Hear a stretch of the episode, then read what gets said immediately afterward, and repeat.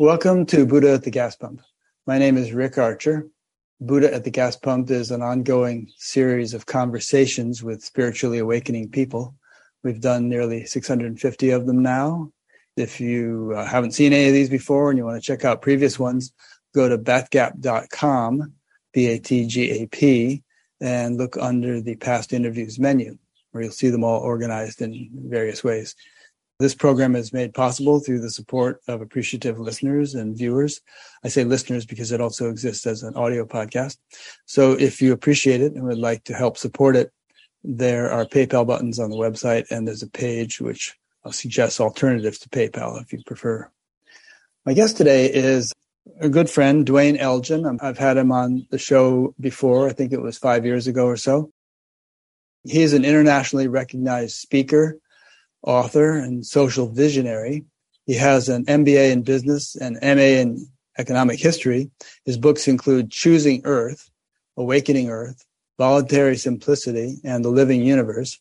He has worked as a senior staff member of the Presidential Commission on the American Future and a senior social scientist, co-authoring numerous studies on the long range future for clients such as the President's Science Advisor, the National Science Foundation, and others. Duane has also co-authored three nonprofit organizations working for media accountability and citizen empowerment. He received the Peace Prize of Japan, the Goi Award, in recognition of his contribution to a global vision consciousness, and lifestyle that fosters a more sustainable and spiritual culture. Duane is the co-director of the Choosing Earth Project. He also co-wrote a book with Joseph Campbell. I'd like to read some blurbs on the back of his book, not to plug the book, but to emphasize the importance of the conversation we're going to have today. And in many respects, in some respects, I think this may be one of the most important conversations I've, I've had on this program. And as time goes on over the decades, I think it'll be recognized. The things we'll talk about today will be recognized as the most important things we could have been talking about at this time. So here are a few blurbs. This is from Jean Houston, who has been on Batgap. Choosing Earth is the most important book of our time. To read and dwell within it is an awakening experience that can activate both an ecological and spiritual revolution. This one is from Ervin Laszlo. Would love to have on Batgap. A truly essential book for our time from one of the greatest and deepest thinkers of our time. This is from Joanna Macy. This may be the perfect moment for so prophetic a voice to be heard. And Lynn Twist, Lynn has been in Batgap not long ago. Choosing Earth is timely, relevant, clear, potent, and absolutely brilliant. Let me turn it over to you, Duane, because I've talked enough for, for starters why don't you give people a nutshell version of what we are going to talk about and why you think it's as important as I obviously do? Well, first of all, it's a delight to be here with you, Rick. You're one of my favorite interviewers, so it's a real pleasure to be here. Why is this important? The world is in a time of profound transition. We can look at this in various ways, but I'm suggesting that we go really deep and look through the trauma of our times beyond the gloom and doom to a time of profound transformation for the entire species. There's never been a time like this in human history. So that's the arc of uh, conversation I'd like to have here today. Good. And when you say gloom and doom, it's funny because as I was reading your book, I was on board with what you were saying, but I was putting myself in the mindset of some people who might read it, who might think, yeah, this guy's a bummer. He's being so pessimistic. I mean, things aren't this bad, are they? Mm-hmm. And I've actually had conversations about climate change where they say, well, you know, it's all been overblown. I mean, Al Gore was saying things 20 years ago that didn't come to pass. And Greta Thunberg is just overexcited young girl. She should go back to school. All this doomsday stuff is just an exaggeration and it's really not going to be that bad and isn't that bad and so on and so forth. So, I mean, what would you say to give them a clearer perspective, perhaps? I would suggest that we take the long view. I've been looking at these trends as a futures researcher for truly a half century now. And these trends grow slowly but inexorably. And it's a vice in which humanity is going to find itself, and we either rise to a new level of maturity and consciousness and communication, or we're going to collapse and fall into a really dire circumstance. But that is not something that happens swiftly, but it's slow but it's inexorable and it's underway now. We see it, for example, here. I live in California. The droughts, historic. The fires, historic. We're burning up on the west. We're getting flooded on the east. The world is in transition profoundly, and we can speak about this. Yeah.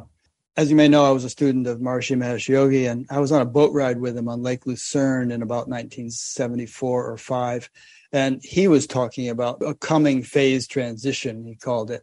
And he didn't like to scaremonger, but he said, you know, it's it's going to be kind of heavy. I mean, he didn't use that yeah. word either. And people were saying, well, yeah. what can we do about this? You know, how can we survive this? And he said, well, most fundamentally, hold on to the self. By that, he meant capital S self, you know, know thyself. That will be your most secure foundation.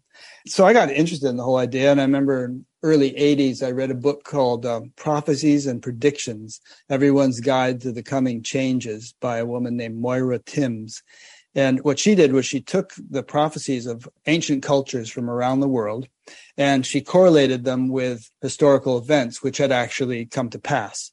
And then she brought it up to the present day and then took their continuing prophecies, which hadn't happened yet, and painted a scenario much like the one you paint in your book kind of like your third option, which we'll get to as we go along here, which is that it's going to be rough, but we could rise out of this to a much better civilization. And before turning it back to you, I just want to read a quote from your book. This is from Gus Speth, former director of the Council on Environmental Quality. He said, I used to think the top environmental problems were biodiversity loss, ecosystems collapse, and climate change, but I was wrong. The top environmental problems are selfishness, greed, and apathy. And to deal with those, we need a spiritual and cultural transformation. And we scientists don't know how to do that.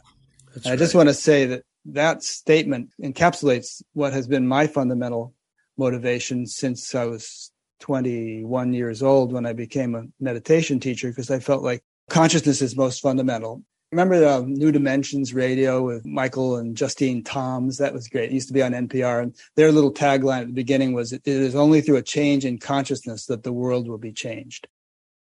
So that was what I dedicated my life to. And I'm still doing so, although there were some diversions where I had to earn a living and stuff. But I just felt like consciousness has the greatest leverage. It's the most fundamental thing. And if we can enliven that, we'll have the biggest impact. And frankly, I would be very pessimistic if I didn't recognize that level of life and recognize that there seems to be some kind of global awakening taking place simultaneous with a global collapse, which already seems to be underway. Yes. Well, we are going somewhere. People think, well, this is pretty much it. We live in a non living universe. It's a dead universe. What more is there?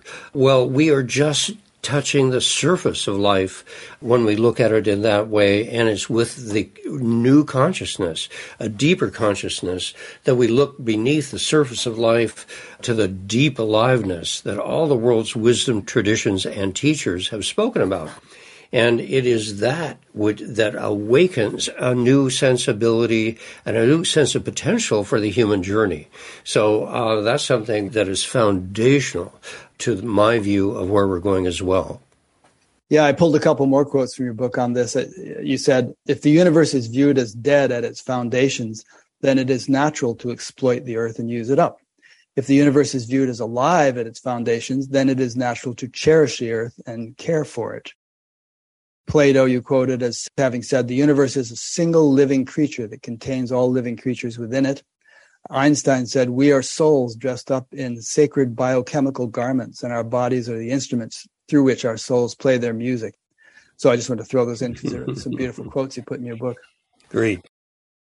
Well, let's back up a little bit here because I really want to get into exactly what you're pointing to now, but to enter that from where the dominant culture finds itself right now.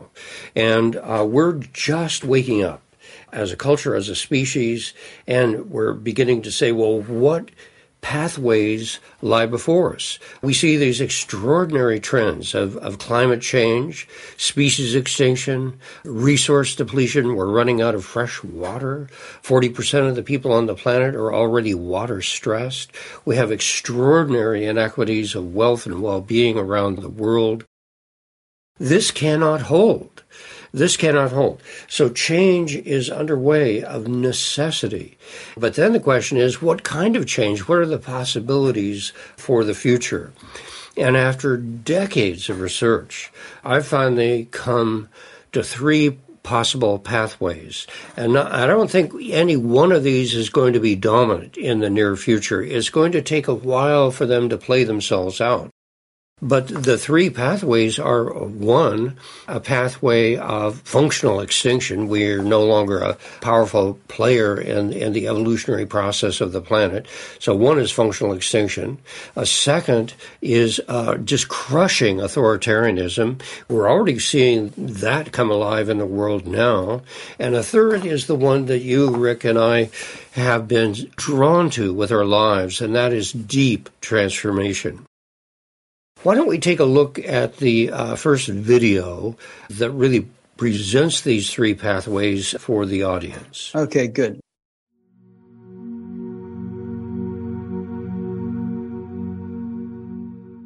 When we look from a big picture perspective, we can see three dominant pathways emerging in response to the global mega crisis. The first pathway is one of crash and collapse. It's a business as usual approach where we make small changes that do not upset the status quo. In making only small, gradual changes, systems unravel, and this culminates in a devastating evolutionary crash and the collapse of civilizations around the Earth. The second pathway is an authoritarian future that is empowered with artificial intelligence. Collapse is prevented, but at the cost of human freedom and creativity. A digital dictatorship controls our future. The third pathway is one of great transition. The old world is breaking down and a new world is being born. An awakening consciousness fosters a deepening relationship with all of life. We weave together a new world with a higher level of potential and purpose. This is the visual of the crash and collapse pathway. All three pathways have the same beginning.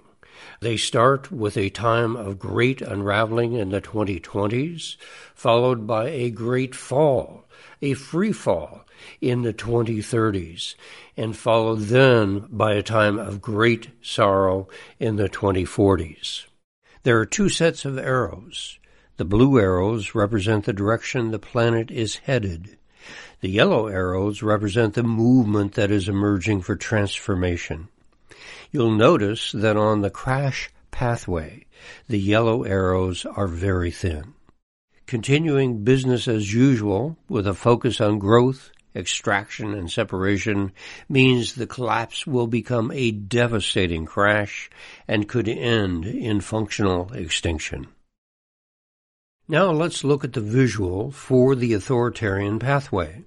Like the crash pathway, it shows a time of great unraveling, followed by a great fall, and then followed by a time of great sorrow.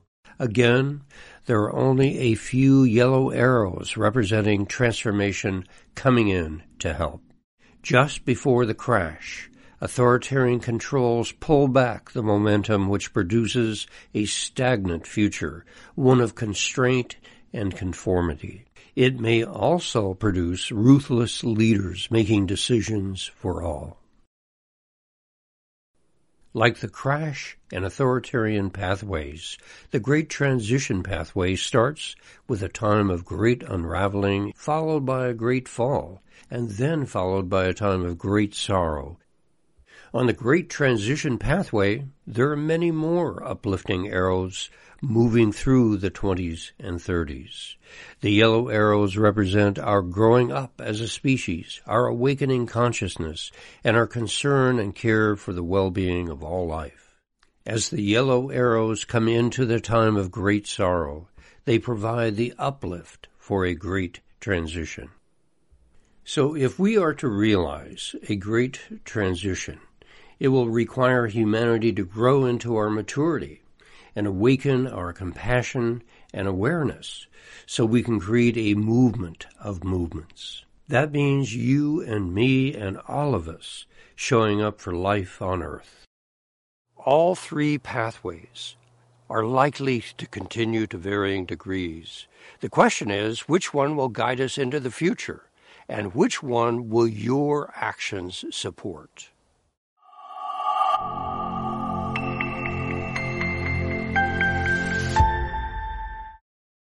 What I get when I watch that is all three pathways are happening now. And you can see places like China, very authoritarian. You know, they're doing facial recognition on everybody. If you jaywalk, you get in trouble. And then there are, you and I are perhaps shooting some yellow arrows. And then there's all mm-hmm. these people who just want to do little bitsy witsy incremental change or no change at all. Every time there's a school shooting, oh no, we can't really change anything. Or, you know, we can't stop mining coal or drilling for oil. And, they spend millions of dollars on disinformation to try to uh, convince people that there are two sides to this issue and the science isn't settled. That's right. Yeah. This is a time of just profound confusion, turbulence, breakdown, unraveling. And it has been predictable. I've been writing about the unraveling coming in this decade, oh, for 40 years or more. So it's, it's something that we could anticipate emerging given the, the driving trends I, I mentioned at the outset. So here we are as a species, uh, and it's a time of profound, in my estimation, initiation. And we are being asked by the forces that we have unleashed ourselves. We're doing this to ourselves we're being asked to go from our adolescence and into our early adulthood. And I've gone around the earth for the last 40 some years and giving talks. And often, while I will start a talk by asking an audience in different parts of the world, if you look at the human family, what life stage are we in? Are we in a toddler stage, an adolescent stage? An adult or an elder stage. And I ask people not only to raise their hands often, but to stand up for their point of view. Take a stand for how you see humanity. And I'll ask, well, how many feel that we're in a toddler stage? About 5% or so will stand up. Terrible twos. Yes, I've had a guy say that to me a few weeks ago. We're in our terrible twos. yes.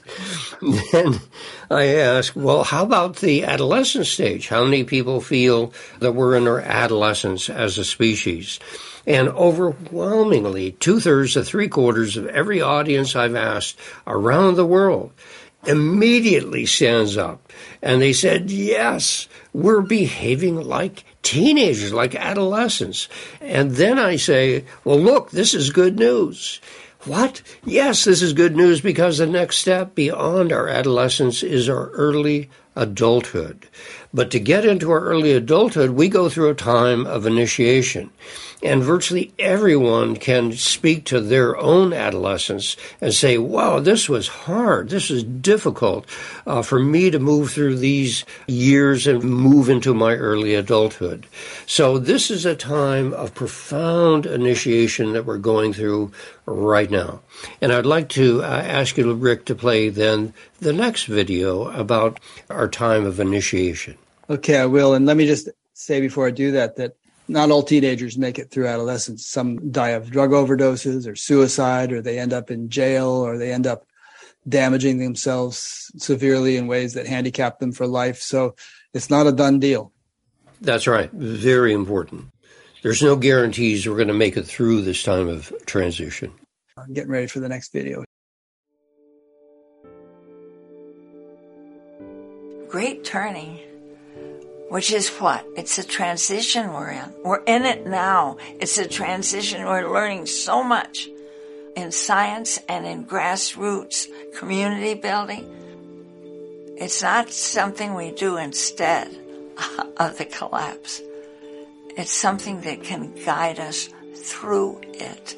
My preposition these days is through. Honey, we're going to have to go through this. The opportunity of this time is for us to evaluate and reassess our priorities as a species.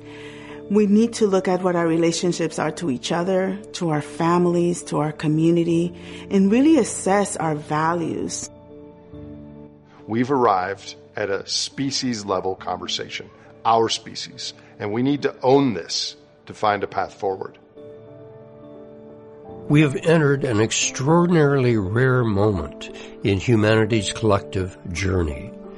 The path for generations to come will depend on people alive today. We cannot predict where humanity will go from here for one simple reason. Our future depends on our individual and collective consciousness and the choices that emerge from that consciousness. There's the theme that you brought up earlier, Rick, our consciousness, how we see and appreciate the world, as well as in a reflective way ourselves. And are we awakening to our higher potentials and possibilities or not? Our future, in many ways, depends upon waking up and seeing that we are not only biological beings, but we're a part of a living universe. We're biocosmic beings. And we'll talk about that as an uplift in a bit. But right now, uh, what I would say two key factors for our uh, evolution are first of all, are we growing up, just maturing as a species? We just talked about that. Uh, can we move into our early adulthood, move beyond the reckless years of our adolescence, we're recklessly destroying the ecology of life on the planet. Can we move beyond the kind of superficial view of life, beneath the uh, kind of materialism and consumerism of our current current culture? Move beyond role models that are, let's say, sports stars, music idols, movie stars, and so on? Can we move to a deeper level of recognition of the nature of life and the journey that we're on. One challenge is simply growing up as a species. Another is what you mentioned at the outset, and that is waking up. Can we wake up to not only our thinking brain, but to the reflective consciousness that we all embody? and that you mentioned Einstein. Our bodies are carriers of this larger awareness, this larger knowing that connects us with the ecology of life. So the challenge now is to wake up to who we are and then to grow into that as a species as a species, not simply individuals, but collectively mature and grow into that. What an extraordinary time that we're living in right now. What an amazing invitation of transformation and transition is being offered to us. Yeah. And one good point about the growing up as a species is that we are all connected. You may remember that the, the TM movement was doing experiments where they try to get large groups of people to meditate together. And there are various theories about how if 1% of the population were to do this, or if even the square root of 1% of the population were, it would change collective consciousness. So not everybody would have to do such things, which is unrealistic to expect. And there were some studies which seemed to show statistical significance that in fact, when we got seven or 8,000 people together meditating, there would be a drop in crime and an improvement in, in economic factors and so on. So a, lot, a rising tide lifts all boats. I kind of feel like even though the numbers of people on the earth engaging in spiritual pursuits are small, they are growing, but they're small relatively. They perhaps have an influence much greater than their numbers. And maybe one reason for explaining that is that if you can work at a more fundamental level, you have more leverage the molecular level is more powerful than the material, the, the gross material, and the atomic level is more powerful than the molecular. So at the level of consciousness itself, the most fundamental level, doing something there could have a much bigger impact than just trying to do stuff on the surface. And that yeah. to me has always been a sort of a source of possible optimism. Yes. So in physics and systems theory, there are insights that have great relevance right now, directly relevant to what you were just speaking about. And it is when a system becomes turbulent when it loses the coherence of the past, has yet to find its pathway into the future, and the in between time, when things are unraveling, when things are breaking down, that's a very high potential time for transformation. And small inputs into a system that's in great turbulence, the coherence of those small inputs, the resonance of those small inputs can permeate throughout the system and help reconfigure it very rapidly, very quickly when in prior years when it was a system that was really solidified in its, let's say, materialism, consumerism, and so on, it couldn't have that impact. But as we break down, it's a time of freeing up and finding new pathways ahead. Yeah, maybe you could give some examples. One a simple analogy that comes to mind is jello when you've made jello and it's all warm and liquidy and all you can pour it into any shaped mold and it'll take that shape. But if it's already molded then you can't if it's rigid. So perhaps turbulence is a is a malleable condition in which things can move in directions they wouldn't be able to if everything was stagnant or settled. Is that a good way of suggesting it? Yes. I seldom speak about this, but I'm getting old enough now that I venture out but in the early 1970s, I had an opportunity at the Stanford Research Institute for a three year period to be a subject in their parapsychology experiments. And there were two kinds of experiments. There it was receiving, remote viewing, and then sending, psychokinesis. And I learned a tremendous amount about the ecology of consciousness in the laboratory. I think very much in keeping with the kinds of things you were just saying earlier. And what I found was that if we come to life with a feeling of separation, I'm here and the world's out there, and whatever's going to happen, I have to mobilize energy here and push it out there. That doesn't work in physics, for every action, there's an equal and opposite reaction. And so if we start pushing on the world, the world's going to push back, and instead of connection, we get existential separation. However, if we start with the understanding that's now widespread in quantum physics. The universe is a unified whole. That's just the way it is. It's a unified system. It's not only unified, it's an arising and emergent system. It's a regenerative universe. So, as the physicist David Bohm said, the universe is a unified whole in flowing movement.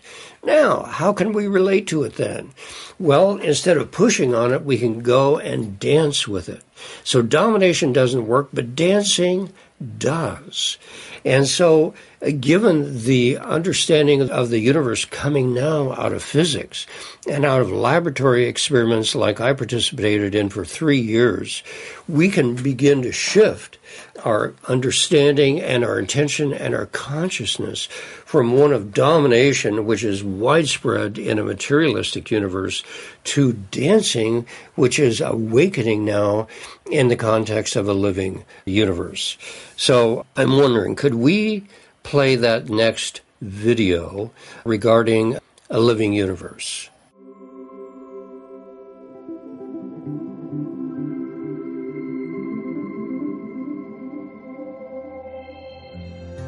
Have you ever had the experience of seeing a delicate aliveness in the world? Have you ever looked at a flower the space around you and seen a subtle glow, a luminosity and felt a deep kinship with all of existence?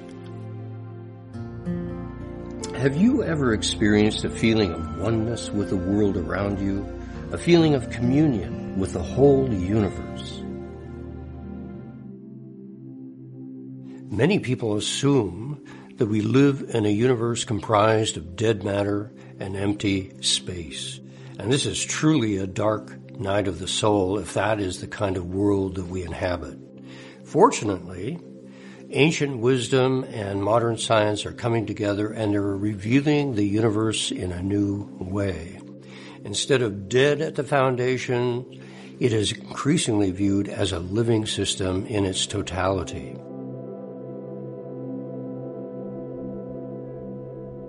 And certainly at the foundation of all humanity and all of our lives and our life experience is the direct experience of being alive. And it is this experience of profound aliveness that we share with all creatures and all humans. Sometimes I will say to nature, surprise me. And within a few moments, I will see the flight of a bee, the architecture of a flower, there is an astonishing degree of beauty and design in nature's creations.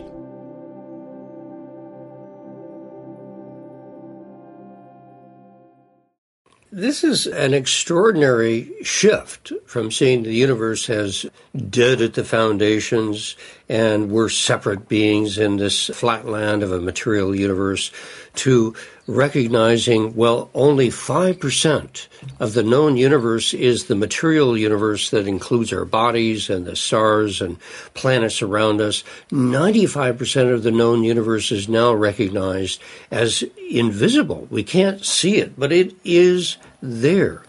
And we can now begin to open with our awakening to aliveness that we all carry within ourselves to the 95% of the universe that goes beyond us. I had the great privilege of co-authoring a book with Joseph Campbell, as you mentioned, Rick. And in an interview one time, Campbell was asked, well, aren't people seeking meaning in their lives? Isn't that what people want is meaning? And surprisingly, he said, no. He said, what people are looking for is the direct experience of being alive. People want to know, they, they want to feel it in their bones and their bodies. This is life and I feel it. And what gives us that experience? Well, being in nature, for example, brings that experience. Connecting with other living beings, whether it's animals or pets, flowers, nature around us. It brings that. Relationships where there's a loving relationship and we feel it in our hearts. Making music, that is a direct experience of expressing, uh, it can be our aliveness. So there are many ways of encountering the direct experience of being alive. And importantly, they don't cost much. They're mostly free. And if we need to move from a materialistic universe that's over consuming the earth to a universe that is alive and invites us to grow into that sense of aliveness, that's not going to cost a whole lot. And that's really important in enabling us to make this transition to our greater maturity. Yeah. I mean, my daily routine involves walking in the woods for two hours while listening to things preparing for that gap, coming home and doing things at my computer. And you know, it's very simple. I don't need a lot of entertainment and all because I think part of it is it's not only that what I do is interesting to me, but there's a baseline of fulfillment that abides regardless of what I do or don't do. Yes. Irene says, though, I'm addicted to my computer. this is uh, something that we all share. People recognize, well, well, of course I'm alive. Well, here I am here, but are we in touch with how precious that aliveness is and the extent to which, in a quantum universe that's unified with itself, when we get in touch with our inner aliveness and we touch into the aliveness of the universe, a light goes on and that's the light of the light of awakening. Uh, we wake up and say, "Whoa, I'm a part of a larger living system. How do I grow into that larger aliveness?" And so, what's happening now as we make this transition from a dead to a living universe is, first of all, it's changing how we regard life around us. Secondly, it's changing how we regard ourselves. We're not only biological beings, we are also a part of the cosmos and its aliveness. So we are inherently biocosmic beings. That's who we already are. We don't have to manufacture that. That's the nature of reality. We are biocosmic beings. Well, then what are we doing here? What kind of journey are we on? Is it to consume more stuff, trying to make ourselves happy? No, the root's way beyond that. The invitation from the universe is we're learning how to live in a living universe. Now, that is an infinite journey. That's an extraordinary journey, learning to live in a living universe. And that's what we're being called to do as we wake up and grow up in this new world. When you say the universe is alive, as you were saying earlier, let's take an example of something that appears not to be alive, like a rock. But if you actually look at the rock microscopically enough, you see this marvelous crystalline structure, perhaps, and then you see things going on at the chemical level, the molecular level that couldn't be random or accidental. No way. And that evidence a field of intelligence of which laws of nature arise as impulses which govern the functioning of everything, which orchestrate the the functioning of everything. So in that sense, everything seems alive. The sidewalk, a tree, everything if you think about it, there's stuff going on in things that we take for granted that boggles the mind if you actually fully perceive or appreciate what was happening. Indeed. I like to say that, and this comes out of uh, physics as well, that aliveness is both foundational and emergent. Yes. Uh, so at the foundation of existence, this universe emerged from a pinpoint about 14 billion years ago. A pinpoint smaller than an atom. It burst into existence and it now has over 2 trillion galaxies. True trillion galaxies, each galaxy containing 100 billion or more star systems. So here it is, an extraordinary system has emerged. At the foundation, some life force was there to give it the burst of energy that allowed it to flare forth into existence. And now it continues to grow. And not only is it growing materially, it's growing the fabric of space time that holds it. This is a miracle how it's developing. So aliveness is both foundational and emergent. So people like you, Rick, and me, we are emergent beings that draw from the larger aliveness of the living universe. When I say we're learning to live in a living universe, that's an extraordinary journey. Now, one way of appreciating the depth of this is that science now understands even though there are two trillion galaxies out there, there's an extraordinary uh, distance between here we are right now to the magnitude of the universe as a whole. But physicists now say there is more smallness within us than there is bigness beyond us.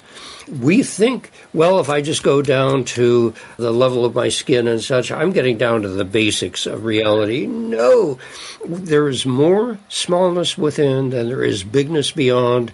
And we, and this is the role of consciousness, wake up wake up to the depth, to the scope, the reach, the nature of the aliveness that surrounds us, that gives birth to us, and into which we are growing. There's some cool movies that you can watch on YouTube. People could check, uh, search for Powers of 10. You see these, there's several different versions where maybe it starts with somebody lying on a picnic blanket or something and it starts to zoom out and it just goes out and out and out by powers of 10 to the limits of the universe and then it zooms in again and then it starts to going into the small by powers of 10 deeper and deeper and deeper. And as you just said it goes in further in the small direction than it went out in the big direction. It's 10 to the larger number in the small yes. direction. So we're kind of in the middle. I have these conversations and debates with friends who don't get this aliveness business or this everything is is permeated with or swimming in an ocean of intelligence. And I, I, to me it seems so obvious. And we go back and forth. It's kind of fun. Um, but i think it's a real handy way of looking at things because like we said in the beginning if you think the universe is dead then it's natural to exploit it use it up. And when we die who cares? Because we have, we will cease to exist. And uh, good luck with the coming generations. But you know if you see it as live then anything you do to it, you're doing to a living being. And you are intimately connected with that living being, so you're doing it to yourself. That's right. You said, well, we're sort of in the middle ground, and indeed we are. Physics says that we're a little bit more than halfway up that ruler from the very large to the very small. And in fact, we're giants in the cosmic scale of things. This is fascinating. We're being transformed now by our own science and our own knowledge.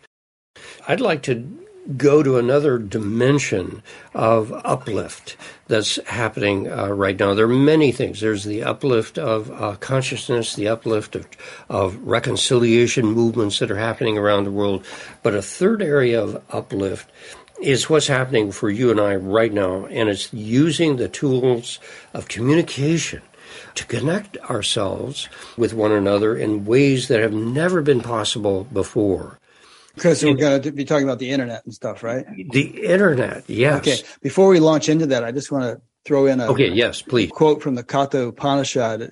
Brahman, or the totality, is described as Anoraniyan Mahato Mahiyan, which means it's smaller than the smallest and bigger than the biggest.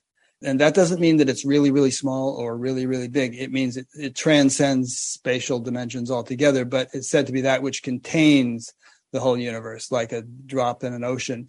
And then the Upanishad keeps coming back to, and that thou art. That's what we are. So when we refer to ourselves as being somewhere in the middle size wise, we're referring to our bodies, but we're not our bodies. We are Brahman. We are the totality living through a body. And yes. the mosquito is the totality living through a mosquito body and so on and so forth. But we can get to a stage in our development where we identify predominantly as that totality and secondarily as a limited being.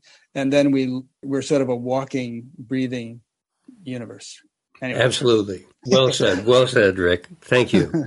Um, all right. You wanted to get into the communications thing people say, well, okay, the aliveness, and in my experience, about half the people I encounter say, well, of course it's alive. How could it be otherwise? Look at the beauty and the, and and the architecture of creation and so on. And uh, I can be in a circle of five or ten people and not say anything, and then pretty soon someone's going to chime in and say, "Well, it's you're crazy if you think this is alive." Of course, there. Show me. You know, it's just dead matter and empty space, and the conversation is so juicy, so generative, because people that see and experience and know the aliveness, they go for the walks in nature, they take time to meditate and so on it's in your bones. We are that aliveness, as you say so clearly, uh, Rick. So we're in a process now of making that transition from, well, you're crazy if you think it's alive to, no, you're crazy if you think it's not, if you think it's dead. So this is a wonderful time, I think, a generative time to be alive. And there's a number of themes we're, we're going to still get into here, but you were starting to suggest the internet we wouldn't be doing this right now, you and I, without the internet. That's um, right. So the internet is sort of a, a global nervous system of sorts. You know, there are other ways in which we're all connected, but this is one in which we can be connected visually and audibly and, and so on. And it's obviously democratizing knowledge and information. It's also enabling the spread of a great deal of confusion and misinformation. That perhaps fits into your three themes that you outlined in, in that video. The internet can be used for authoritarianism, it can be used to sow chaos, or it can be used to infuse greater wisdom into the world. I guess it depends on what we choose to put our attention on and, and to generate or create. That's right. The tools of uh, communication are neutral. They can be used in each of those three ways you just described so well. And part of my work uh, over decades now has been to look at uh, both television and the internet and how that is transforming how we relate to uh, one another and the world. I'd like to just speak for a minute here about the internet because it's an area that I'm working with right now. And people say, well, how can we come together as a human family? How can we find one another as a human species and come to a new consensus, a new consciousness? And I say, well, we have the technologies, the tools that will help us achieve that. And I speak about the internet, but I want to quote something from Dag Hammarskjöld, who in the 1950s was one of the main Secretary Generals of the United Nations. And he was asked, he said. I think he uh, was about, there when Khrushchev pounded his shoe on the table, wasn't he? I, I think, he, yes, he well could have been. I remember that. He was asked about the uh, United Nations, and well, why hasn't it done more? You know, it just creates confusion and the kinds of issues that we just spoke about here. And he said the function of the United Nations as he saw it was not to take humanity to heaven, but to save humanity from hell of our own making. And here we are. We're in that situation right now. I'm not saying the internet is going to take us to a new heaven, but it could well save us from going to a hell of our own making. Well, how could you do that? And I, I pick up a, a cell phone and I say to people, look, two thirds of the people on this planet have one of these in their hands. Two thirds. By the end of this decade, it will be three quarters of the people on the planet have one of these. And I say, you hold the future in your hands because as soon as you open up a browser, as soon as you open up access to, let's say, a program like this, you're opening up to the World Wide Web, as it was originally called, the World Wide Web, and the potential connect with people around the planet. Now, Rick, you and I both know that China has its firewalls to keep people out or keep a lot of people in. So does Russia. But more broadly, the internet connects with people around the earth right now. And so if we would simply mobilize those tools of technology, we can begin to achieve a new level of communication and consciousness. We're not separate beings isolated by geography anymore or isolated necessarily by uh, society like dictatorships and so on. Those are leaky systems. And we can come together as a species and find a new consciousness and a new consensus about where we're going to go from here. Can we find reconciliation and a sense of unity in our, our collective journey that takes us into this extraordinary possibility that, well, we're living beings and we're learning to live in a living universe? What an amazing invitation for evolution that is surrounding us. And we have the tools right now. If we will use these, and that's something I'm exploring, if we use these tools, we can begin to come together as a human community. And we may not reach a heaven, but we can avoid the hell that's under, that's developing right now. This is a very practical way of moving and integrating the evolution of consciousness and the evolution of the very practical dimensions that we know in our everyday lives. Yeah. And uh, that's what I'm doing, I guess, with Batgap. I'm using the internet to do this. You are. When I was a snarky teenager, I used to sometimes say, well, uh, freedom of the press belongs to those who own one. But now everybody more or less owns one, or if they want to. we own one. yes. And you're um, doing it. But as you say, it's a mixed blessing because anybody can put out anything. I mean, there's been so much disinformation spreading around. And there was a big study recently by Harvard, Brown, Microsoft, and Brigham and Women's Hospital that showed that about 319,000 Americans died who wouldn't have if all eligible people had gotten the COVID vaccine. But there was a lot of misinformation spreading about, which dissuaded them from doing so. So that has obviously um, lethal consequences. Then there's all these issues about, well, should Twitter shut down somebody's account for saying things that might harm people or should Facebook censor posts and, and all? And, and do they have the right to do that? I mean, these are issues that we're grappling with, I think, as we learn how to use this tool and have it be not so much a mixed blessing. Well, we hold the future in our hands. So right now, it's corporate America that's telling us how to use the tool. And what I'm suggesting is that we can become empowered in ways we hadn't imagined until recently if we come together as a species That's a new superpower for the future. And in my estimation, the next great superpower will not be China or a collection of nations. The next great superpower will be us as ordinary individuals around the earth that come together and use the internet in particular as a tool of collective communication and consciousness, and we begin to speak the future that we want together. Yeah. So we're on the verge of that. Or at least I guess you're referring to people who were saying the things that you and I are trying to say today.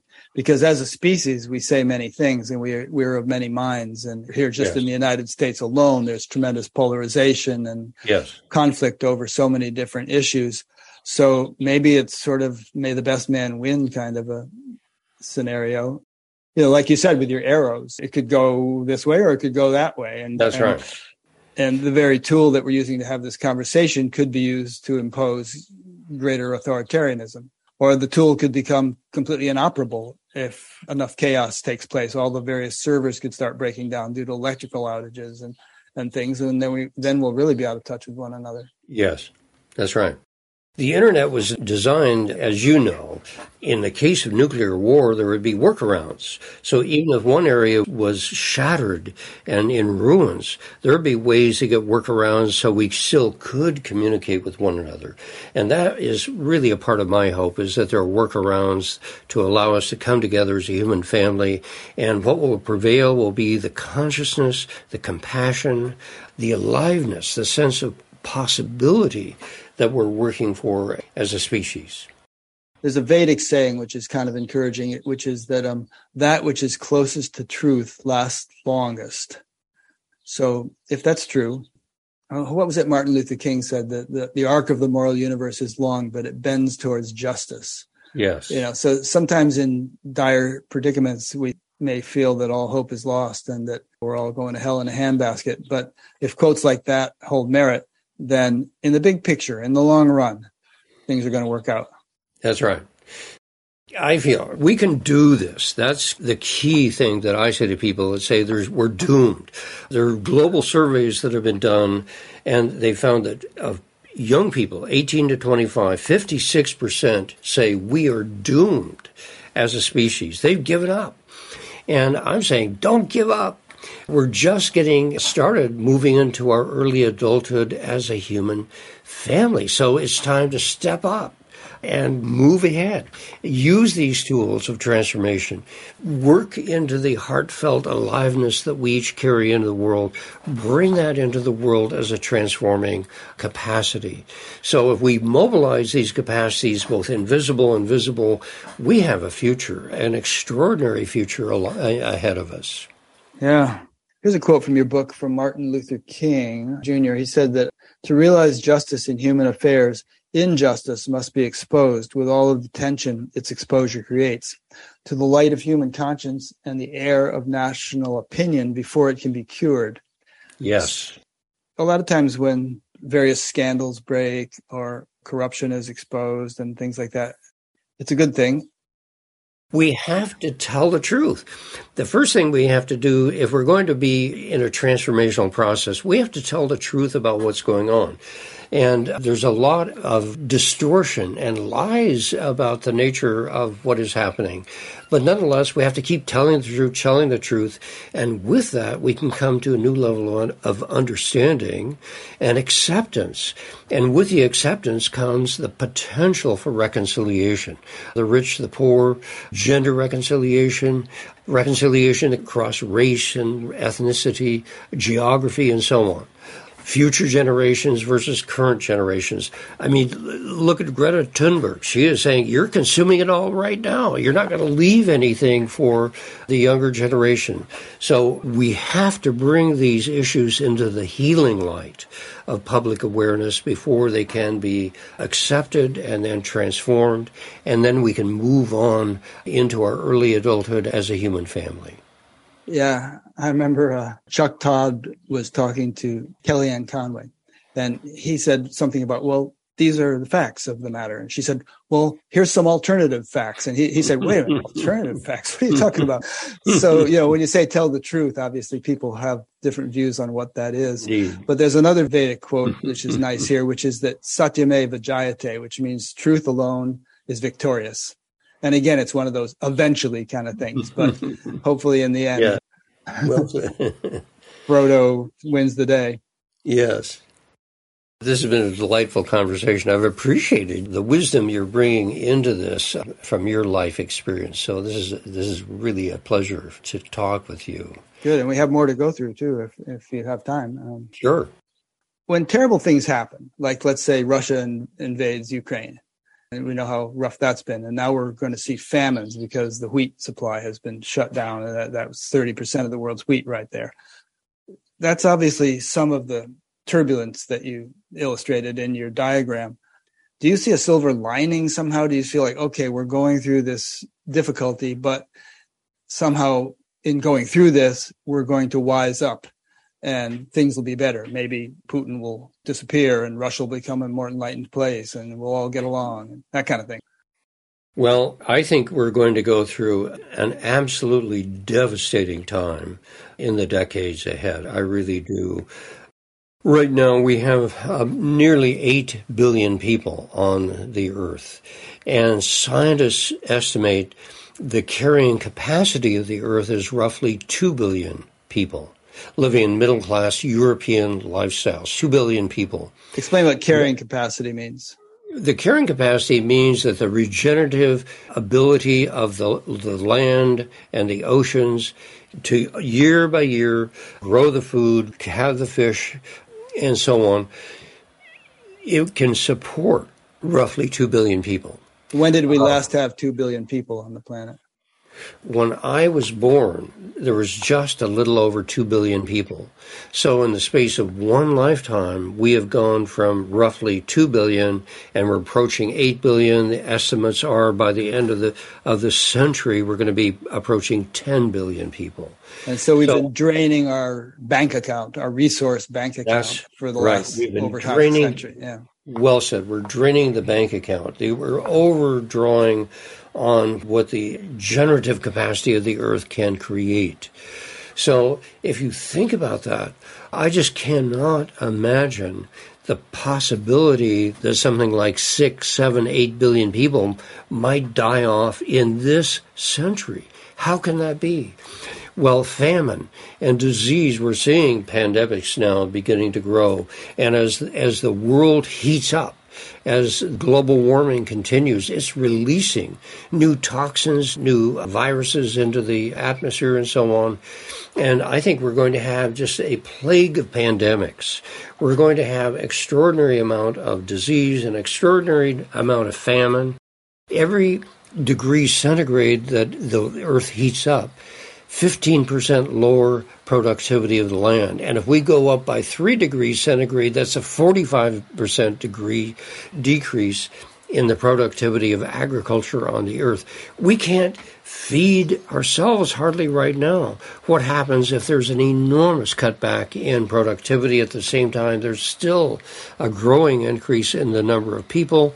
We're in for an extraordinary time of correction, if you will, where we as a species match the resources of the earth and its regenerative capacity. And so then what? And what happens if sea levels rise a couple of feet and all the world's coastal cities have to be evacuated and you have hundreds of millions of people trying to go somewhere? That's right. In the middle of droughts and famines. That's right. There's roughly 3 billion people that live around the equatorial regions of the planet. And those equatorial regions are going to become increasingly uninhabitable. In Pakistan, there are temperatures regularly reaching 120 degrees Fahrenheit. 120 degrees. Now, that's at the very, very margins of what people can tolerate. New, Del- New Delhi's been like that in recent months. Yes. Yeah. So we're already approaching portions of the earth becoming uninhabitable, and then people are going to start migrating to the more resource favored and, and climate favored portions of the earth. Now, it only took a million people to destabilize Europe. the movement of a million people into Europe, it was has been profoundly destabilizing of the civic structures and so on. What happens when there's not one million but three billion people moving north and south to more resource and climate favored regions? That's what you're talking about. And that's what we're going to start experiencing that very, very soon. It's already underway as a trickle, it's going to turn into a rush. But then people say, well, look, we're doomed. Uh, well, no, we need to look at how we learn. And trauma is our teacher. The sorrow, the grief, the loss of these years, that's our teacher. We're doing this to ourselves. No one came and imposed this upon us, but rather we have created these conditions ourselves, and we have the capacity, I feel, to unravel these circumstances and move into a more habitable relationship with the earth and with the uh, well being of all life. Let's think of some traumas and what we've learned from them. I mean, we have, let's say, the Civil War, World War One, the Great Depression, World War Two. Did we learn? Maybe we did. I mean, obviously, the racial situation is much better today than it was prior to the Civil War. And then we had World War II. Now we get along with Germany and Japan. But then we have a whole lot of nuclear weapons we didn't have before. And that's right. So I'm just wondering how many steps forward are we taking for every few steps backward? Well, various things. Think about this gender equality. We have awakened to the role of women on the earth. Researcher after researcher is saying if we want a habitable earth, we need to empower women. They need to be given the opportunity of education and, and participation in the affairs of the world and life. And that is beginning to happen. A transformation that's been really thousands of years in the making is now happening in this generation. So there's an immense transformation and learning that has been underway. The same is well, Black Lives Matter, for example. We're beginning to take seriously that the white population, the men like ourselves, white men, are going to be in a minority soon. And we need to accept and work with the reality racial diversity, ethnic diversity, gender diversity, and so on. And we're beginning to do that. So it isn't a done deal. And as uh, as Hammarskjöld said about the United Nations, he was not expecting to create a heaven on earth, but to avoid creating a hell on earth. And if we can do that, if we can work our way through this time of extraordinary challenge and difficulty, and see it as a maturing experience for the whole human family, I think we have a promising future ahead of us. Yeah, and I guess we're sort of doing it. It's always by fits and starts, and there are always people digging their heels in and resisting every little bit of change. But somehow or other, we do seem to be progressing. I'm not real familiar with the work of Steven Pinker, but I've, some, I've often heard him quoted as itemizing all these really good things that we've got going for us now that we didn't in the past. It can seem pretty depressing and dire when you watch the news and stuff, but many things are better. That's right. It's an open system. There's potential here. There's possibility. A lot of people, like I just mentioned, the 56% of youth on the planet saying we're doomed. Well, let's open this up and move beyond materialism and consumerism of Western society and see the world freshly with new eyes and recognize that if we're learning to live in a living universe, that's an entirely new and different journey that we have been on in the past. So if we're going to be successful, we need to reframe I think, how we understand what we're doing here and who we are as biocosmic beings and where we're going. We're learning to live in a living universe. One thing I liked about your book is that as you went through the coming decades and um, sketched out what might possibly happen in these de- decades, on the one hand, there was this collapse and breakdown taking place and all the dire details of that. But at the same time, you'd weave into those chapters good things that would be happening as people woke up more and more and hopefully counterbalanced That's right. Know, the yellow arrows from your diagram. And you have a whole section in your book about seven uplifting forces. And at yes. some at some point in our conversation, perhaps we should go through those to uh, break the bummer mood that we might be creating here. this is it. Let's get serious here. How challenging and how critical our situation is. It's not a time for complacency. It's a time to step up and be in the transformational process itself. And it's hard to do without seeing the uplift potential that surrounds us. And those uplift factors by the way, let me just mention the book Choosing Earth is available online for free. Our situation is so dire, I've said, look, I'll just make this available for free as a PDF, something that everyone can print out for themselves if they want. I'll make want. sure to link to that on your BatGap page. Yeah, yeah. good. I'll, I'll do that. You mentioned the what are these uplifting factors for heaven's sakes? Well, we've already spoken about a number of them. First of all, aliveness, recognizing that what we're seeking is the direct experience of being alive, and that is something that's free. It's already present, it's already there and available to us. And before you skim through them, I want to comment okay. on some of them. Oh, like, for instance, for instance, aliveness. One thing I always experienced with my meditation practice from the time I learned it was that I felt like as I was doing it, I was being infused with more aliveness. I could just feel my brain waking up and my body yes. kind of being refreshed and regenerated. And then when I would come back into activity, I felt like I had greater resources with which to infuse more of that aliveness into my life or into my environment. It's kind of like, to use a simple analogy, if you wanted to go shopping and you didn't have any money in your pockets, you wouldn't be very productive. But if you go to the bank first and withdraw some resources, then you can shop. So I felt like I was dipping into my inner resources and then being more successful in, in the marketplace of life. Yes. Golly, thank you. I like that. okay, so there's one. It's all around us, it's within us, and it's available to us. And we need to recognize that. And, and as you say, just bring it in, bring it down, bring it through. And we um, all do have, and I'm just talking about myself here, we all do have an unlimited reservoir of potential deep within, and we all have the capacity to tap into it. We just have to find out how. That's right. We have to find out how. We have to recognize it's there and then begin our exploration and discovery. That's an inside job we're each called to do for ourselves and for the world. Yeah, I mean, if you think about a forest, for instance, like let's say the Amazon rainforest, it's green and verdant by virtue of the fact that all the plants are rooted in this very fertile soil and they get plenty of rain and stuff. And if it were looking not so green, it wouldn't help to spray paint it green or anything. We'd have to improve the, its ability to draw nourishment, each individual plant's ability to draw nourishment through its roots. Yeah. And as many of us as possible on this earth, as many humans as possible, need to learn how to draw forth that inner nourishment. And right. then the whole forest of humanity will look more green. That's right. Other uplift factors, mentioning just a few. The next one up on my list is uh, consciousness. And we've been speaking about consciousness throughout.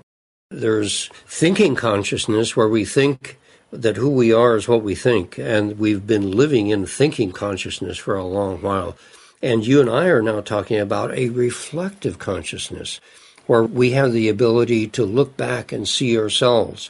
And one of the key understandings I like to share with people is who our name as a species. We think we're Homo sapiens. Actually, the technical name of who we are is Homo sapiens sapiens. Now, to be sapient means to be wise or knowing. And to be Homo sapiens sapiens means to be doubly wise or doubly knowing, not only to know that we're here, but know that we know. American Indians, they have three miracles that they often speak about, or they do speak about. The first miracle is that there's anything here at all. We've talked about this, the living universe. The first miracle is that the universe is here at all. The second miracle is that there are living things here, plants and animals, and we can see the life around us. You were just speaking about that. The third miracle is the recognition that we know we are here. Not only we see we're here, but we know that we know that we're here. And knowing that we know is anchoring. It brings that capacity for recognition and therefore action within us.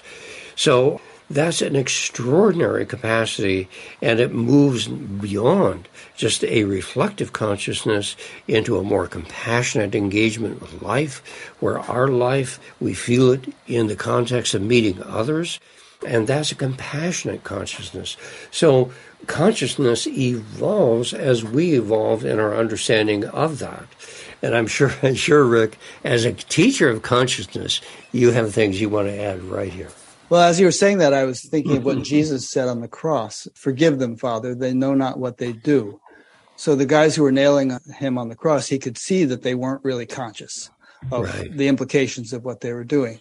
And you could perhaps extend that out to Vladimir Putin or Bolsonaro burning down the rainforest or people doing these horrible, destructive, short sighted things they are just shut down in their consciousness. They are operating out of such a limited perspective. They don't know what they're doing. I remember uh, Europe offered Bolsonaro a whole lot of money to stop burning down the rainforest, and and he said, "Man, plant more trees in your own continent. You know, we're just going to mind our own business here." So there's a stupidity, a, a numbness, a, an ignorance right. that prevails so often. So that consciousness is critical. It's critical to move beyond the thinking consciousness into the reflective consciousness that says, let me look at this freshly, recognizing I'm a part of a larger system of aliveness. And that's transformative. And you're speaking about that so directly. So, mentioning other uplifting factor. So we saw the power of, of, aliveness, the power of consciousness. The third one is the power of communication. And it's phenomenal. I feel that if we look at human evolution, it was our ability to communicate that got us from awakening hunter gatherers roughly 10,000 years ago at the end of the last ice age to the verge of a planetary civilization today. We communicate, communicate, communicate, and at each stage, we have grown, we've expanded uh, the sphere of connection with the rest of life, with one another. And here we are at the edge of a planetary civilization. We're not really there yet, but we have the tools of communication, the internet, and such that can take us over and into our understanding that we are here together and we can communicate together and we can choose together our pathway into the future. And that's why it is choosing Earth. We can do this. We can choose the Earth as our home. So there's the third great uplifting factor. And on that one, obviously, yeah. it's more than just the technological means to communicate. We've we've got that pretty good shape now, but it's having the somehow the wisdom to be able to understand and, and connect with each other. My wife and I often talk about this. You're talking to somebody, maybe even a friend, and they're going on and on and on and on and about themselves. And then finally, you try to say something about what's going on in your life, and they say, Well, it's getting late, got to go. it's yeah. like that old saying, you know, me, me, me. Okay, enough about me. What do you think about me? so we have to somehow be more interested in each other and more interested in understanding what makes the other person tick. What's their perspective? Okay, let's say I have certain feelings about gun control. Okay, why do people who feel so differently than I feel the way they do? And is there some kind of bridge that we could meet at to actually communicate about the issue? And there are some kind of interesting organizations and movements attempting to do just that there's this black guy who has actually made a career of collecting Ku Klux Klan robes by befriending the people and then communicating with them human to human and convincing them to leave the Ku Klux Klan. That's just one example, but we need more of that. Yes. Well, curiosity and consciousness go together, in my estimation. If you're really awake to the world, it becomes a magical place. It's an interesting place. It isn't all figured out. No, it's just alive. It's happening. It's real. And then curiosity. Well, who are you that you are here doing what you, and how is that happening? Let's look at the architecture of this living system, the universe that we inhabit. So curiosity is a key part of that. So thanks for bringing that in. Yeah. And perhaps that rests upon the first two points, aliveness and uh, and consciousness. You know, if you're more alive, more conscious, then you have that greater curiosity. That's right. And more passion about being communicative and so on. That's right. All right. The next one on the list here is maturity. We've been talking about maturity. We have to grow up as a species, move beyond our adolescent behaviors and mindset and into well, with maturity, one thing I love to acknowledge with maturity is freedom. So there are certainly responsibilities when you become an adult, if you will, work responsibilities, family responsibilities, and so on. But there is freedom as an adult that is not present when we're adolescents. And adolescents are pushing on the edges. Give me the freedom, give me the freedom, but there has to be balance with responsibilities as well. But we are moving into a world of new freedoms that we have yet to really begin to explore. That's a part of maturation that I really appreciate. Yeah, and freedom requires maturity because if you if you're not mature and you have too much freedom, then you end up creating all kinds of harm. We're looking at yeah, like 18 year olds who are free to buy AR-14s or whatever they call those guns. AR-15, 15s, yeah. And you try to change something about that, and well, you're you're challenging our freedoms. That's right. You could get me going on that topic, but uh, I mean, there's also a little thing in the Bill of Rights about the right to life, liberty, and the pursuit of happiness. How about those freedoms?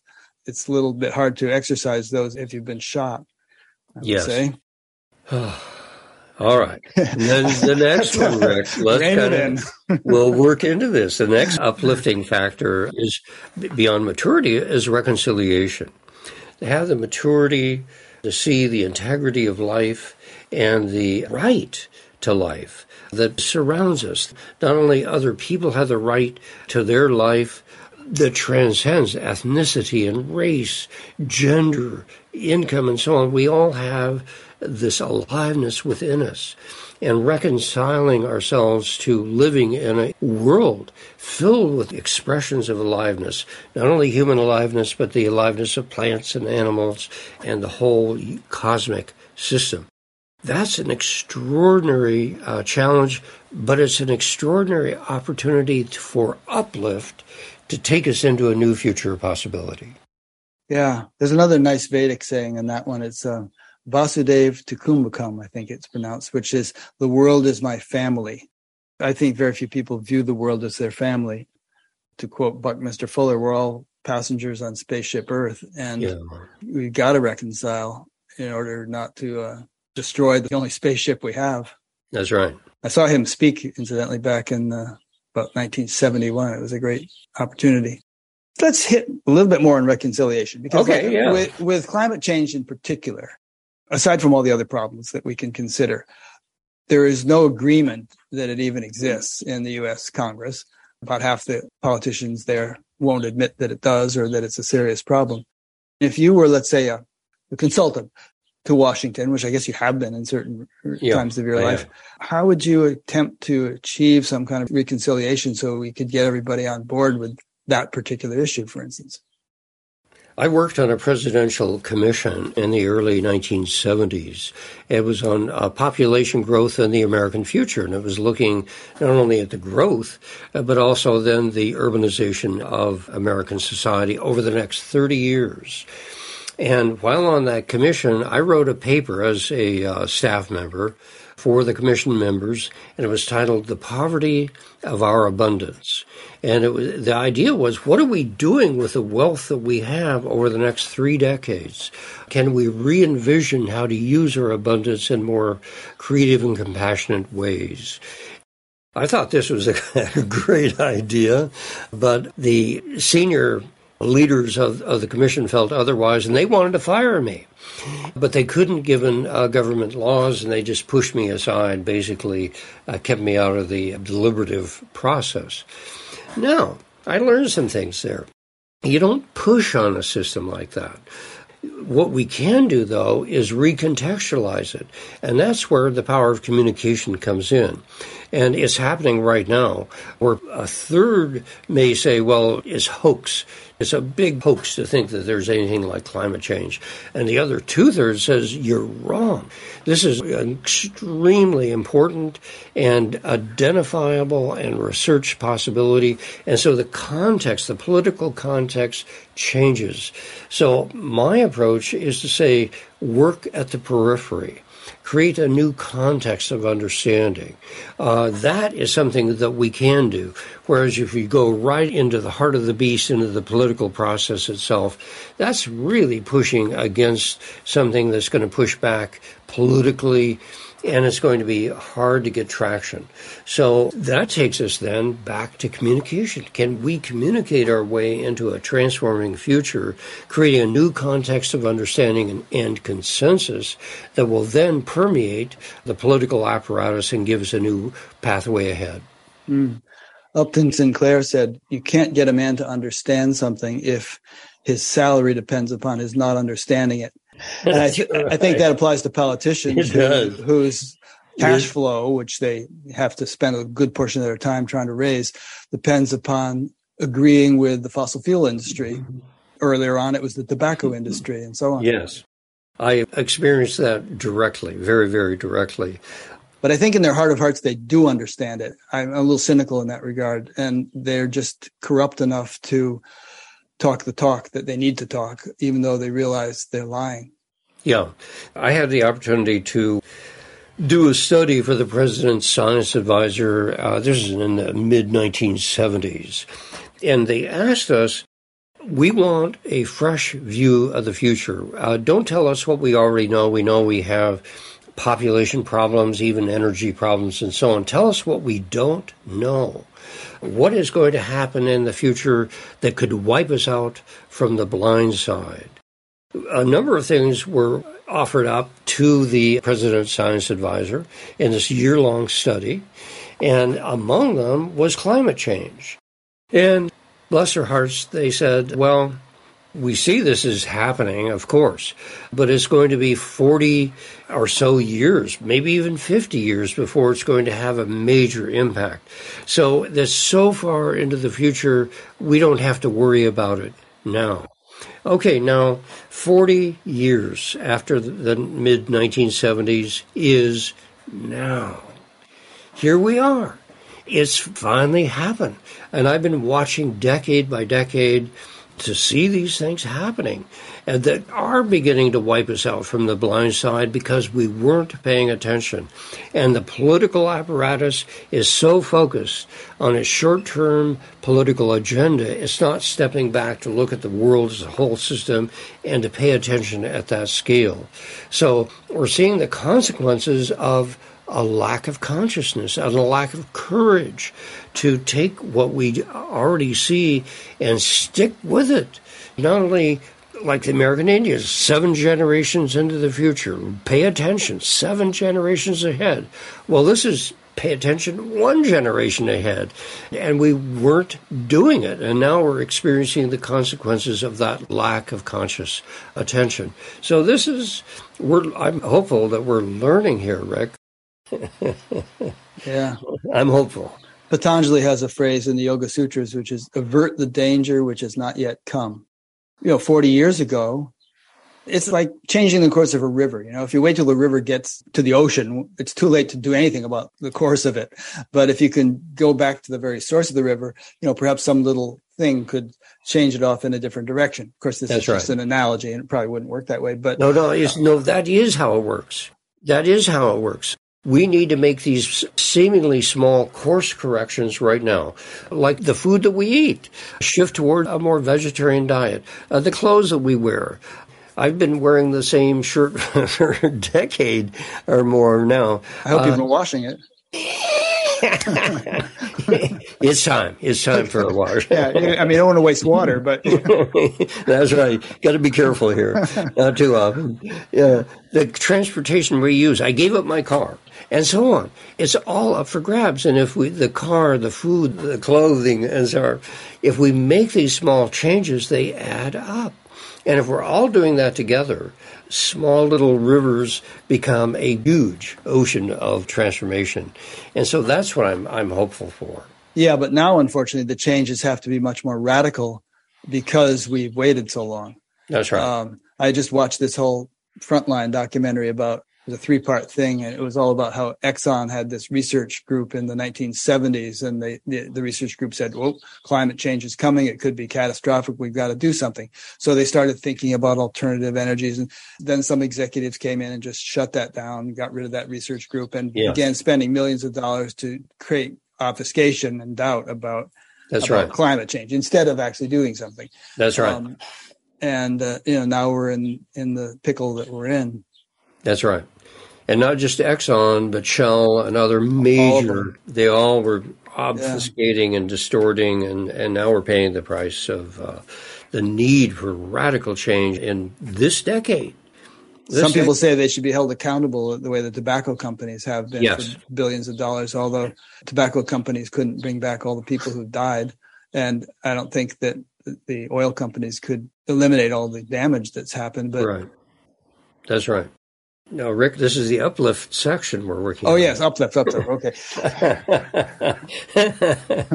Need to take okay. a happy pill. okay, the next one, if you're ready for it, is community. Community. We're living in such fragmented, separate, isolated ways. So many people have their, their apartment, their house, and it's, they're living alone. They're not connected with their neighbors and so on. Right now, my wife and I are living in a co housing community here in California.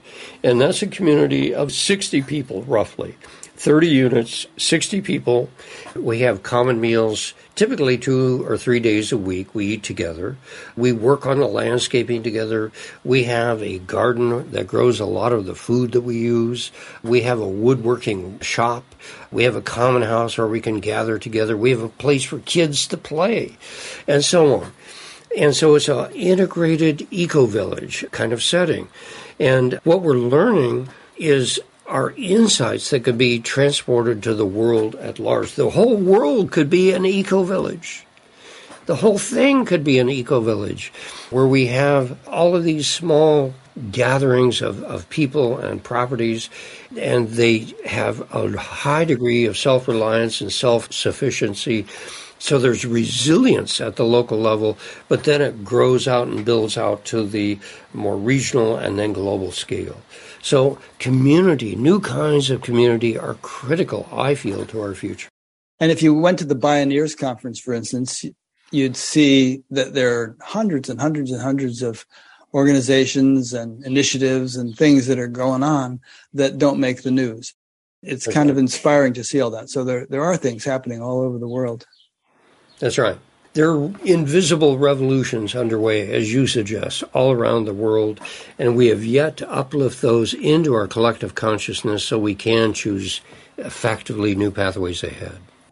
You know, earlier we were talking about phase transitions um, and how they are opportunities for change because everything is in flux. And um, one thing about phase transitions is that often you don't see them coming. The simple example is the boiling of water. It can be 99 degrees Celsius and doesn't look like anything much is happening, and one more degree and it's boiling. So we never know how close we might be as, as a society to certain abrupt changes. Great example. Yeah. I think we're getting close, Rick. I've been watching this develop, as I said, for about a half century. And boy, at a feeling level, there's a thinking level. I've done tremendous amounts of research. But as I speak with people around the community here uh, and really through the internet now around the planet.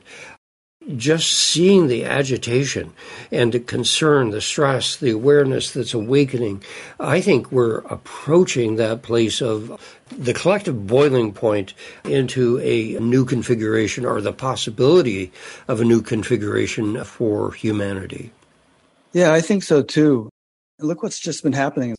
COVID was a big upset talk about choosing simplicity. It was imposed on a lot of people and they all went nuts, you know, wanting to have their movies and their travel and their restaurants and all the stuff that people are used to. Supply chains are breaking down and uh, I don't know if they can be gotten back together properly. Jamie Dimon and Elon Musk both said within the last few days that we're on the brink of some kind of economic hurricane. Hurricane, yes. So there seems to be something coming. What I've suggested in the scenarios uh, that I presented earlier is that we're in a time of unraveling now. Things are breaking down, they're coming apart. And if things unravel enough, they come apart enough, well, then there's not enough to hold the whole thing together. And if it can't hold, it falls. And if we are in tremendous overshoot, far beyond what the, the, carrying capacity of the earth, it won't be just a small decline. It will be a great fall. I feel that's what's coming for us probably by the decade of the uh, 2030s, maybe sooner. But we're going to go from a time of unraveling to a time of severe breakdown, a great fall, and then the deep collapse of uh, civilization on the earth. And that's predictable, I feel, and uh, we can anticipate that and work with that and move through that. And that brings us really, in some ways, to this last uplifting factor which is simplicity, simplicity of living. And we already spoke about aliveness. And if we feel alive, making music, sharing food with one another, being in relationship with a loving and caring community, being in nature, all these things are essentially free. They're simple. Now, is that regress or progress? Well, I go to uh, Arnold Toynbee, this extraordinary historian, wrote volume after volume on the history of the world. And he finally summarized these volumes of research and understanding in one principle. And he called it the law of progressive simplification. The law of progressive simplification.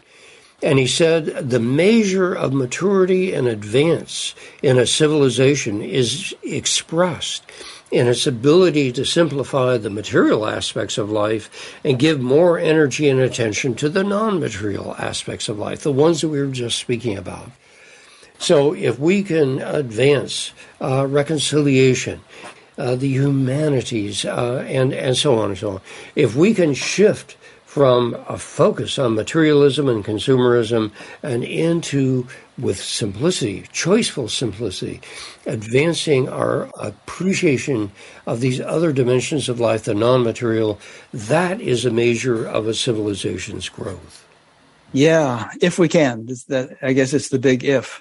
Because by Toynbee's definition, we're not a very mature society because we mm-hmm. are extremely complex and we have hugely complex systems of supply, you know, just in time supply chains and all right. that stuff baby formula has been big in the news recently because right. a factory had to be shut down in Michigan because it wasn't up to code or something. And all of a sudden there's this big shortage of baby formula and they're trying to fly it in from Zurich. And so there's so many things like that. I mean, if there were a huge solar flare, it could burn out all the transformers in the electrical right. grid. And we don't have backup transformers because no one has thought that we ought to have them on hand. And we wouldn't have the means to create transformers if we had no electricity. So there are a lot of things like that that we're very dependent upon that so far we've been lucky. But there are a number of things that could just go wrong and then the, the dominoes would topple Rick, we're talking uplift here.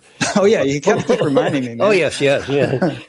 simplicity. Well, well, I guess the question is: Is it going to be forced simplicity and, or voluntary simplicity? And if voluntary. It's, if it's forced simplicity because things have broken down, then there's going to be all this mayhem that you that you've talked about, and the billions of people struggling dying and so on. But yeah. if we can shift to it more voluntarily, then we can avert a lot of that. That's right.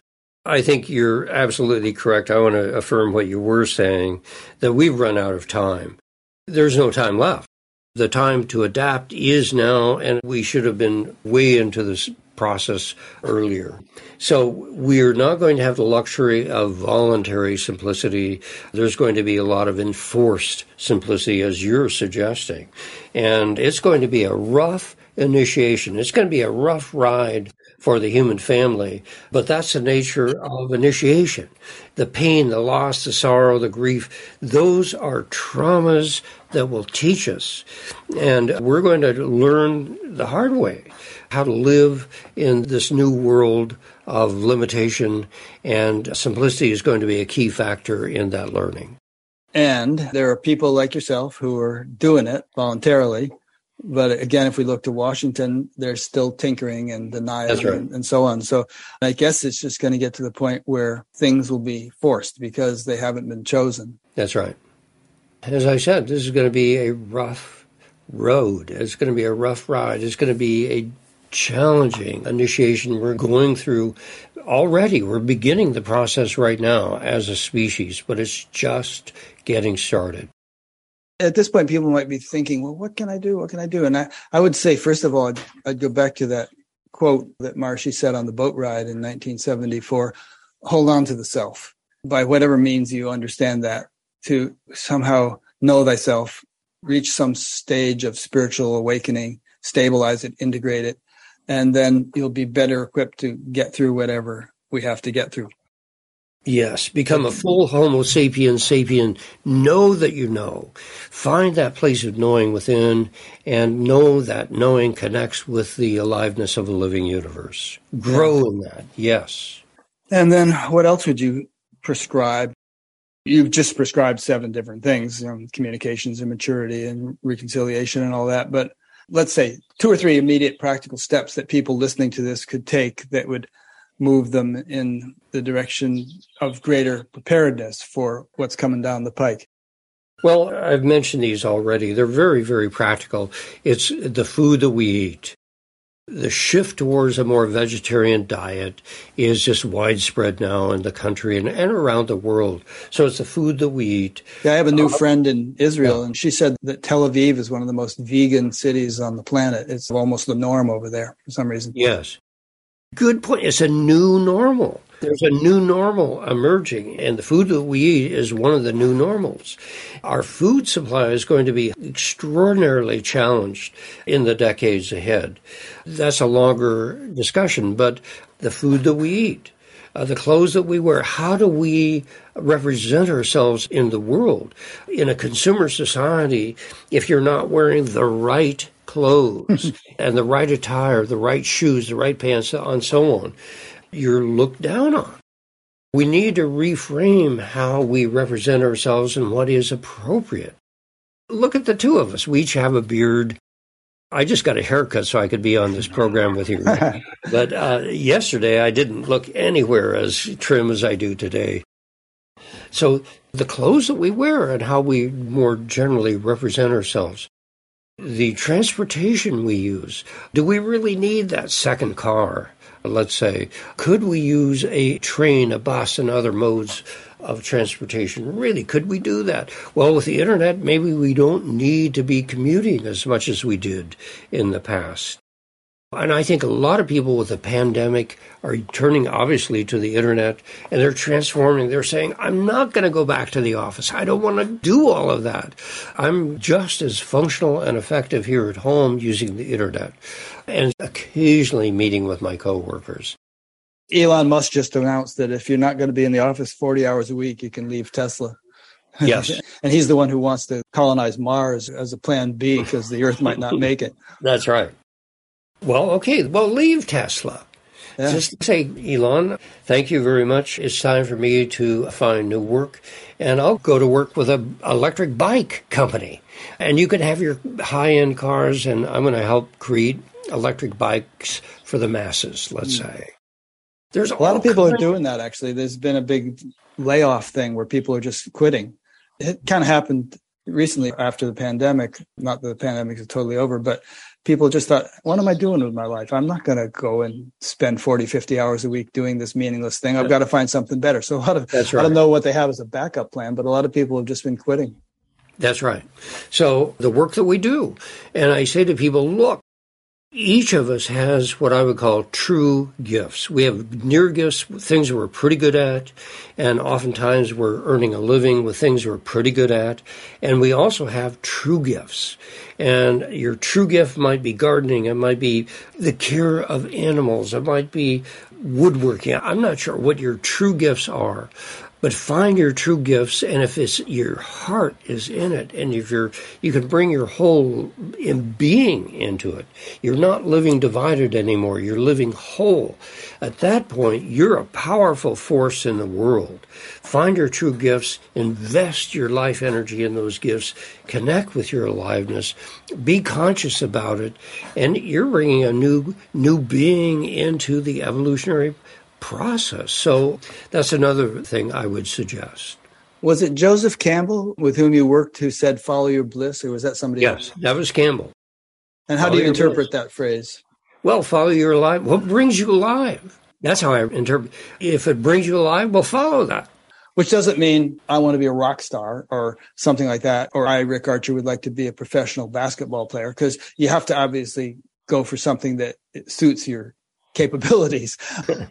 I think everybody does have a dharma. And I've, I've actually yeah. interviewed people. Stephen Cope, I did a whole interview with him about dharma and finding what you're meant to do, what you're best able to do, and what you're going to evolve most quickly doing, and so on. I think that's something everybody really has to find. Yes. And there's probably a lot of people in this world who are doing something that, in a simpler world, they could be doing something much more meaningful yes. Know, than sitting in a factory assembling widgets uh, all day That's long. right. Yeah. That's right. And they could have potentially not only one job, two or three jobs. And those jobs could be mutually supportive and reinforcing of one another. That's happening in a co housing community. Someone might be working in the garden part of the time, doing body work, massage, and whatever another part of the time, cooking another part. And so a constellation of contributions could then become your livelihood, your contribution to the larger community. Yeah, that's a whole nother level of discussion that we're, we're kind of in it right now. But I've often thought that in an ideal world, in a more enlightened world, there would be so many industries that now are behemoths that dominate our culture that would yes. absolutely have no place. You can think of some That's obvious right. ones. There wouldn't be any need for the tobacco industry, the liquor industry, the gun industry, but all kinds of crazy financial things. I mean, the credit default swaps and all that that caused the crash in the Bush administration. Everything has just gotten so complicated. Probably wouldn't exist in, in a more enlightened world. And somehow I've often felt when I say that sort of thing that all that stuff has got to come crumbling down. It's got to be dismantled somehow. I just don't know exactly how that's going to happen or how traumatic it's going to be for all involved when it does. But if we're actually headed for some kind of age of enlightenment, your third scenario, then that will necessitate or include the complete dismantling and yes. dissolution of such structures. Well, you mentioned just a few minutes ago uh, that we're going into an economic hurricane. So to be ready, they're saying, this is coming not in the far future, but in the near future. So the unraveling and the breakdown and moving into the collapse of these big structures, big systems. And as it breaks down, we're going to have to reconfigure our lives in a more resilient manner at the local level and recreate community, live simply, be more conscious connect with our aliveness and all the rest, things that we've been speaking about here. Yeah, so that might have been a good concluding statement you just made. I hope everybody can see how this discussion is relevant to the overall theme of BatGap. I've always felt strongly that spiritual awakening has to take into consideration the kinds of things Duane and I have been talking about today. And that if there's going to be some kind of spiritual awakening of the whole society, it will include a complete restructuring of the way society works. Just as often happens in an individual's life when they spiritually awaken, they find everything changes in terms of what they do, what they're interested in. That's right. This has been a lot of fun for me, Rick, to talk with you and have this conversation. So I thank you for that and for sharing your wisdom as you have. So I appreciated that a lot. Oh, likewise. I mean, this whole thing is one of my favorite topics, and you're the best guy to talk to about mm. it. It's funny. Uh, a year or more ago, you sent me an earlier version of this book. I said, "Oh boy, this is great." I read the first chapter, so I said, "This is great. I got to interview Duane, and then I'll read the rest." And you kept saying, "Wait, wait, I'm putting together some things. I'm doing some videos, yes. and I'm updating the book, and then we'll do it." So we finally got around to. That. Finally got there. Yes. Thanks for your patience. You're welcome, and thank you for everything you're doing and have yeah. been doing. And thanks to those who've been listening or watching. Next week, I'll be interviewing a gentleman named Suresh Ramaswamy. He has written a book called Just Be, and he seems like a very bright fellow. I'm looking forward to delving into his work and then having a conversation with Ramaswamy. That's the way you pronounce it. I got it right, but it was wrong. so anyway, that's what we've got scheduled. And those watching this, if you want to see who we have scheduled in the coming weeks and months, there's an upcoming interviews page on BatGap. You can check that out. And uh, there's a little thing on the page with each person where you can set a reminder so that your Gmail or your Outlook or whatever will pop up a reminder so that you can watch the live one if you want to. And it's nice to have people watching the live one and sending in questions. So I guess we're done. Duane, we'll be in touch. I'll keep sending Wonderful, you Rick. cartoons. Yes, I'd love to do that with you. All right. All right. Take care, brother. It's wonderful to uh, spend this time with you. Yeah, me too. Stay in touch. Okay. Talk to you later. Okay.